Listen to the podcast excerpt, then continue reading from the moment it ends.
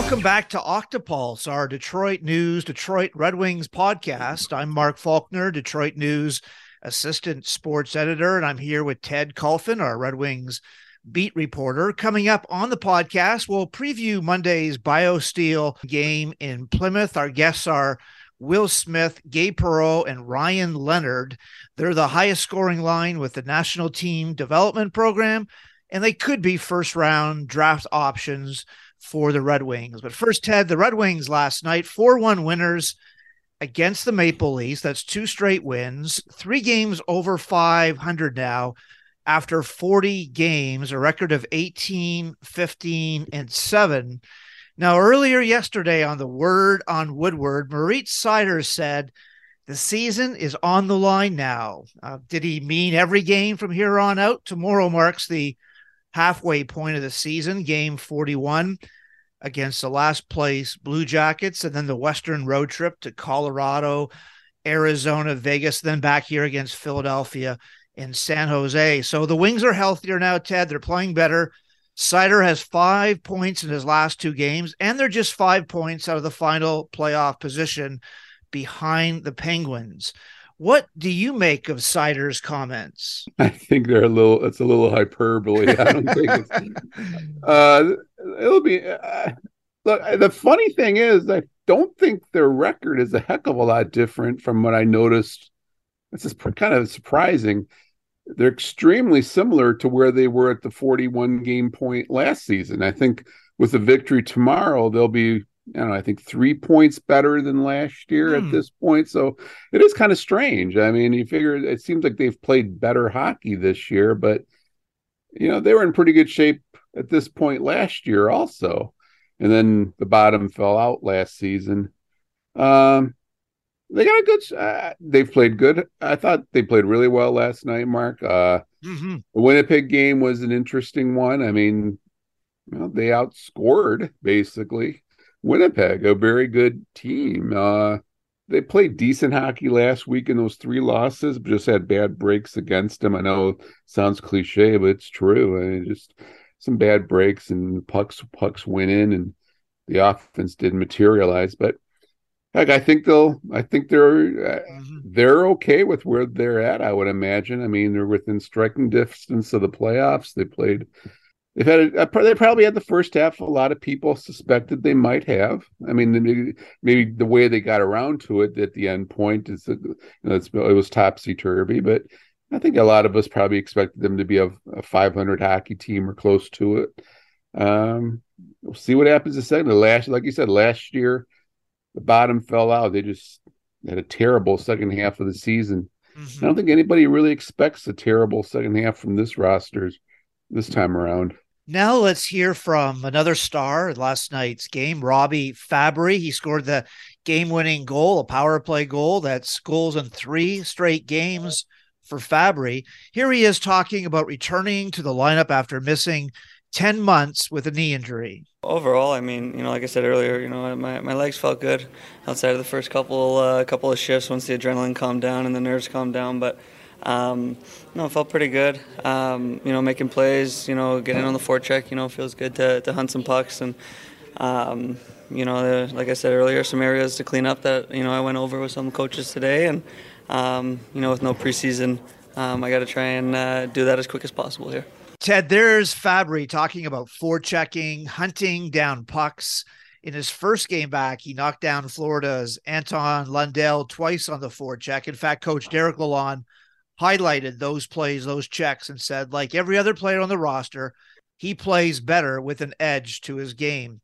So in Tampa Bay, Lalonde had three five foot eleven players, Ted, like Fabbri, Kucherov, Point, and Belmar.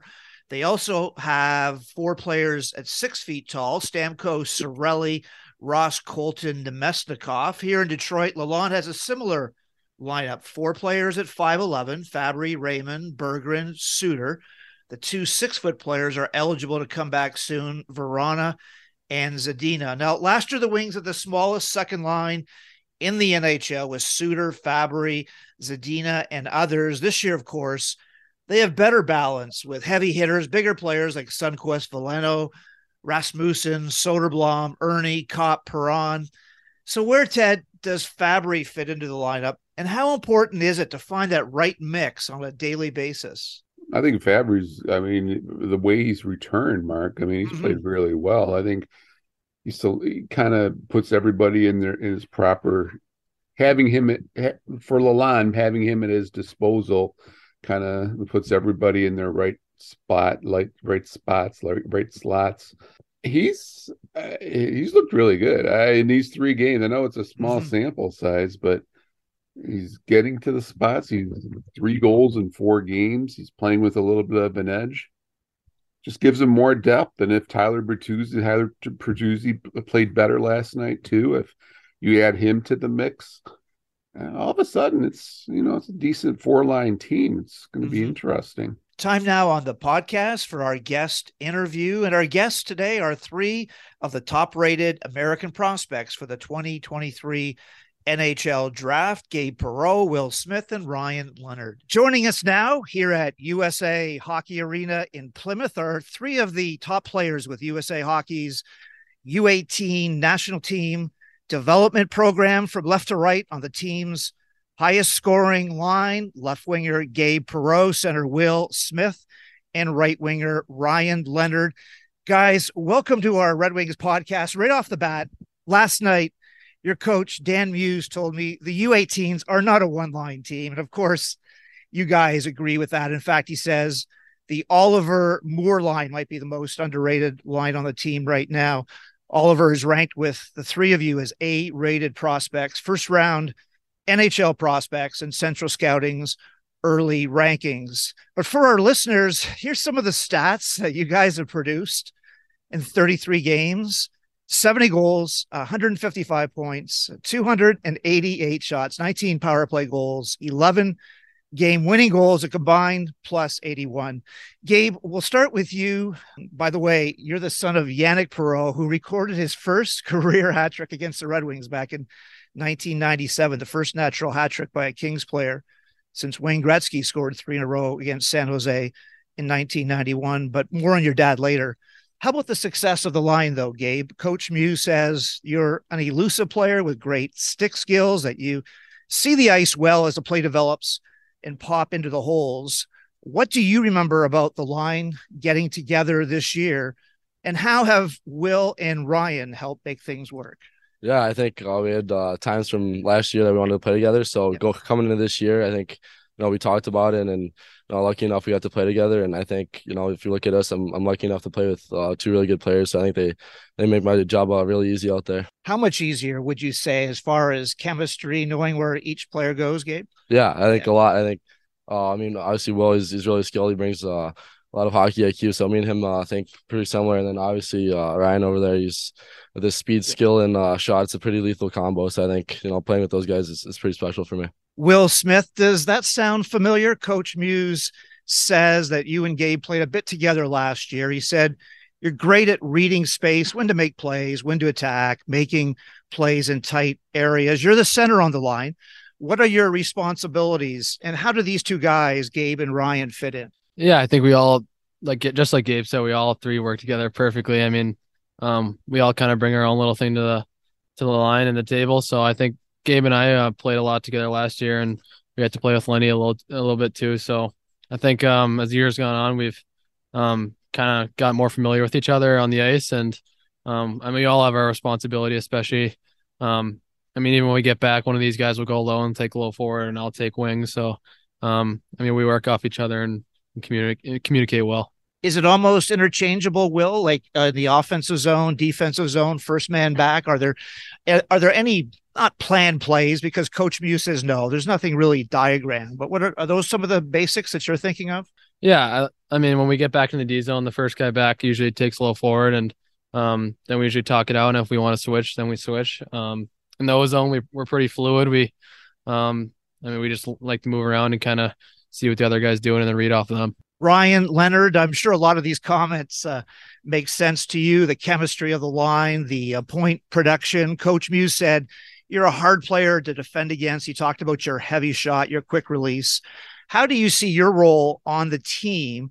And what do you make of the playmaking skills of Will and Gabe? Yeah, I think um, playing on this team, it's takes a lot of high skill and a lot of high character and compete. But playing with these guys, it's pretty easy. Makes my job easy. They're high skilled players, high IQ players. So reading off them is pretty easy. Know what they're doing. Now you're the relative newcomer to the line, Ryan. How how has it gone as far as it's probably gone really quickly for you?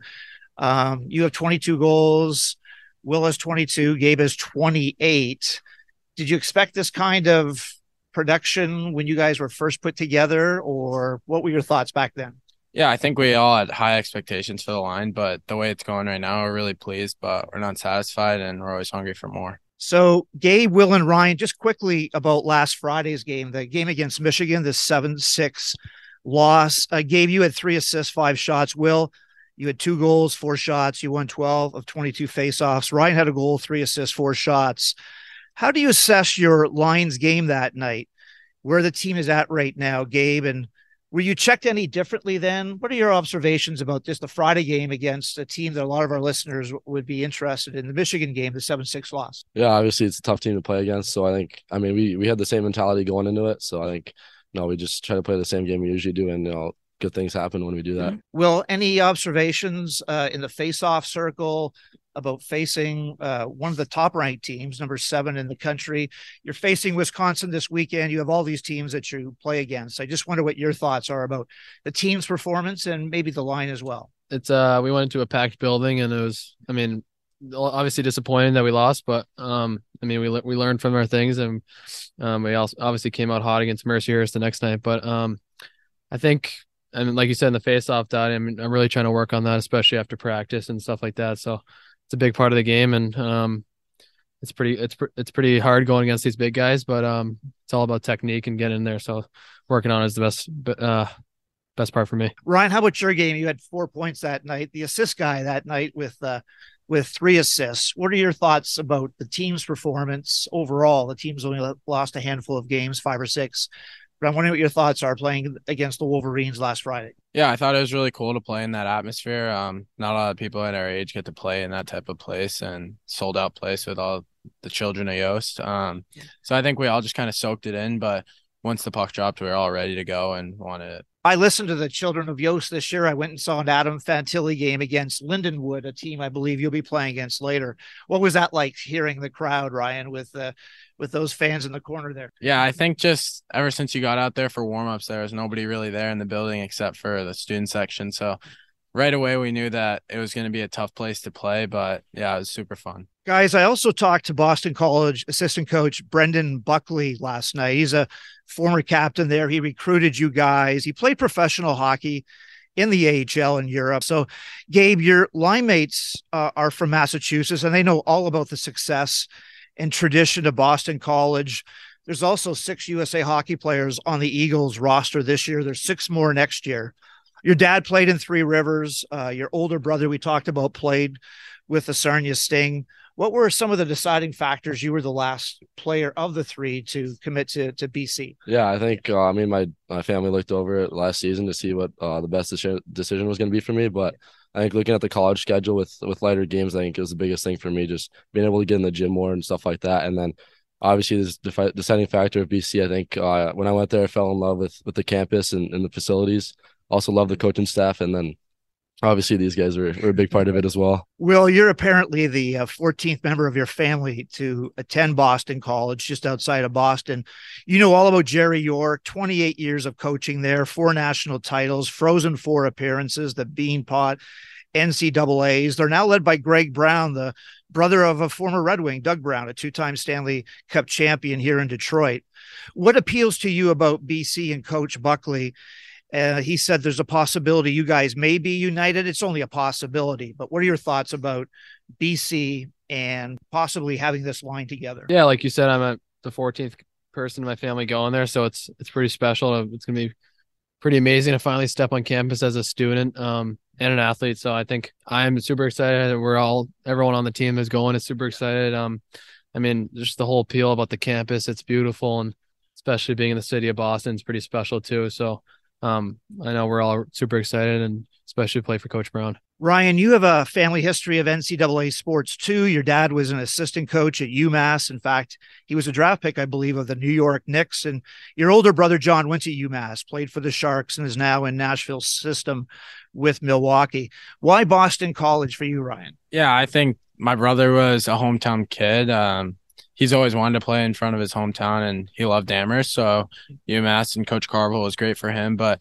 ever since I was a little kid, Boston always attracted me, and it was just a matter of what school I wanted to go to. And once I toured BC, I fell in love with it right away and wanted to commit right there, but had to wait a little bit. So, no, the campus really drew my attention for sure, and the city life too. Coach Buckley said that they want the best environment for the team, they want the best success.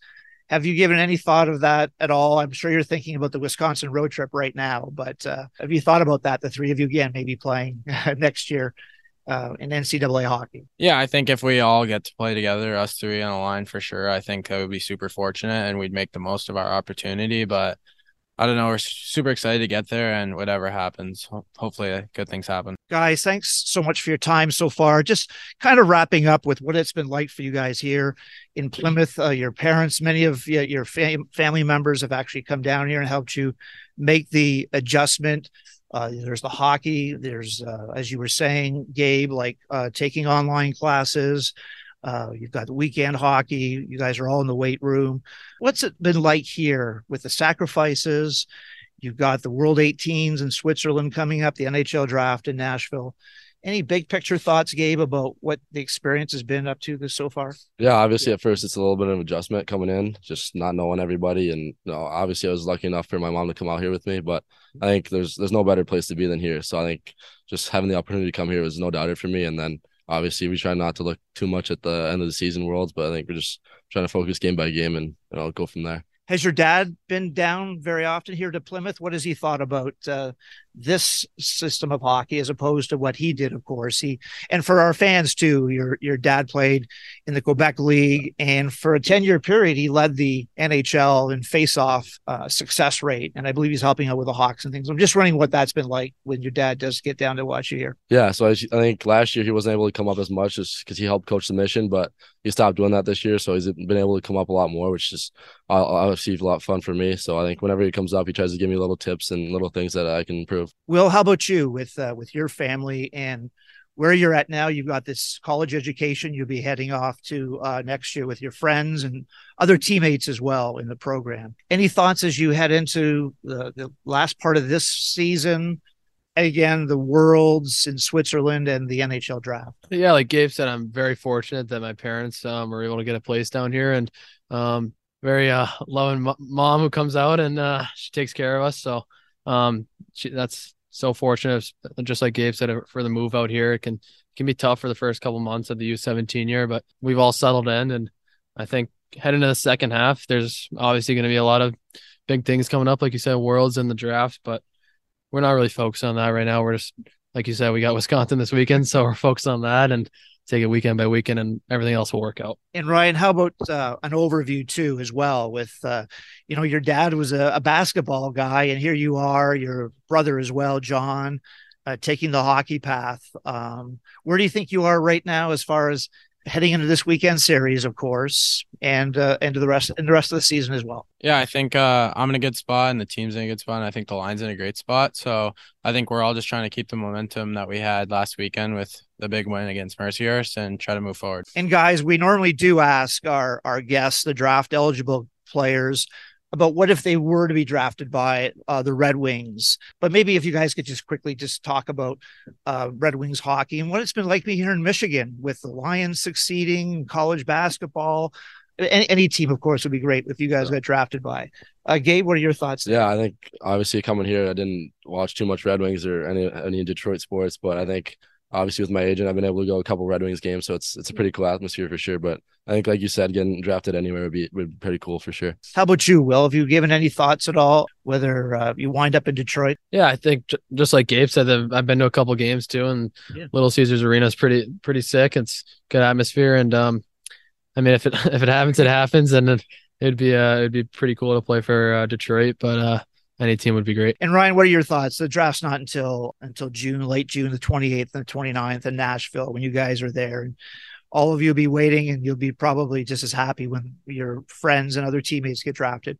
But Detroit, any thoughts there at all if you were to wind up with their wings? Yeah, I think Detroit's a really cool place. Uh, what Will said. Um, we've been to Little Caesars a couple times to see the rink, and it's definitely a special atmosphere for sure. Um, but yeah, any team that would pick me, I'd be really happy with. Guys, uh, thanks again for your time uh, talking to us on the podcast about your season so far, about Boston College, and down the road as well. Best of luck this weekend against Wisconsin, the Worlds, and the NHL draft. Thanks again, guys. Thank, Thank you. you. Thanks for your time. Our thanks again to Gabe Perreault, Will Smith, and Ryan Leonard. Now let's hear from Coach Derek Lalonde talking about Tyler Bertuzzi, who's back in the lineup after twice being sidelined by blocking shots. Bertuzzi returned for the last wins on this homestand Tuesday in that 7 5 win over the Jets, and last night in the 4 1 win over the Maple Leafs. We want him to manage this game. It's just been such a tough. You know, people forget he's only played a handful of games. He, he missed a lot of camp too through injury, so he's had no rhythm to his game. Obviously, the game's always faster than you expect, and it's probably created some of those turnovers. Um, but I give him credit. He had the one stretch. He had the one egregious turnover in Anaheim that literally ended up in the back of our net in overtime. Um, but he was trying to manage his game from that point on and went down again. So I think it'll be a little bit of a process, but we're going to ask of him what we've asked of all of our guys. When, when we've played well this year, we've limited our turnovers. Um, so, yeah, this is part of his game that I think and hope will come around. Ted, how have the Lions looked now that Bertuzzi is back? As Lalonde just said, Bertuzzi's been out of rhythm all year with those blocked shots. His line, though, is back together, like you said. Raymond has been back on track. Then today in practice again, Copp is with Fabbri and Berggren, Veleno with Sundqvist and Erne, and Rasmussen is between Kubalik and Perron.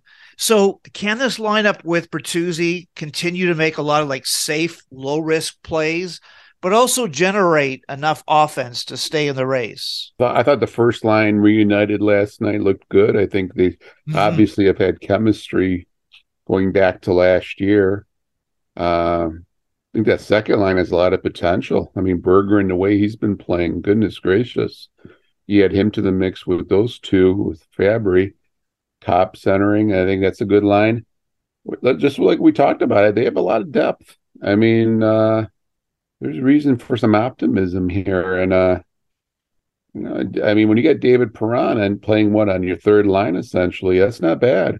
Mhm. And you know, that's a lot more than some of these other contenders have. So it'll be interesting. Uh, I think there's, re- like we said, like reason for op- for optimism here down the line. And finally, Ted, the uh, trade deadline is still a long ways away. Friday, March the 3rd, seven weeks away. And certainly Bertuzzi would be a valuable forward for a contending team. Last year at the deadline, though, the Wings, as we said, their play dropped off. They were 23 games out of the playoffs. They never got higher than four games over 500. They were 13, 9, and 3 on December the 4th after Seider scored in overtime to beat the Islanders, but they wound up eight games under 500. At the deadline last year, they traded Namestnikov and Leddy, who was minus 33. They took on half of Leddy's $5.5 million contract and half of Namestnikov's $2 million cap hit. Now, this year, they've been as high as six games over 500. They were 11 5 and 4 on the day after Thanksgiving after Larkin scored in the shootout to beat the Coyotes. But since then, they've lost three straight, won two in a row, lost six, won two, lost one, won one, lost three, and now they've won two straight heading into these games against Columbus, Arizona, and Philadelphia. So in seven weeks, Ted, can this team get back to six games over 500 or better with this improved lineup?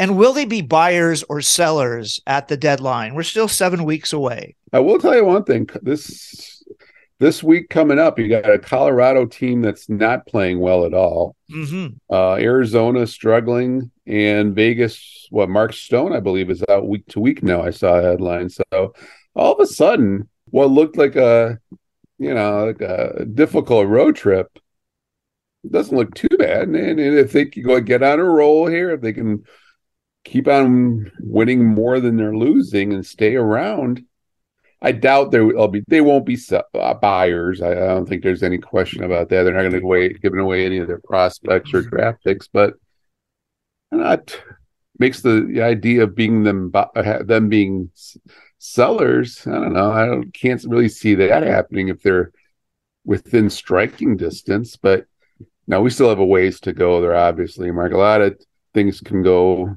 a lot of different directions to that point. That'll do it for episode 83 of our Detroit News Detroit Red Wings podcast. Thanks again, Ted, for your time today. You can find all of Ted's stories online at detroitnews.com. Thanks again, everyone, for listening, rating, and reviewing these podcasts.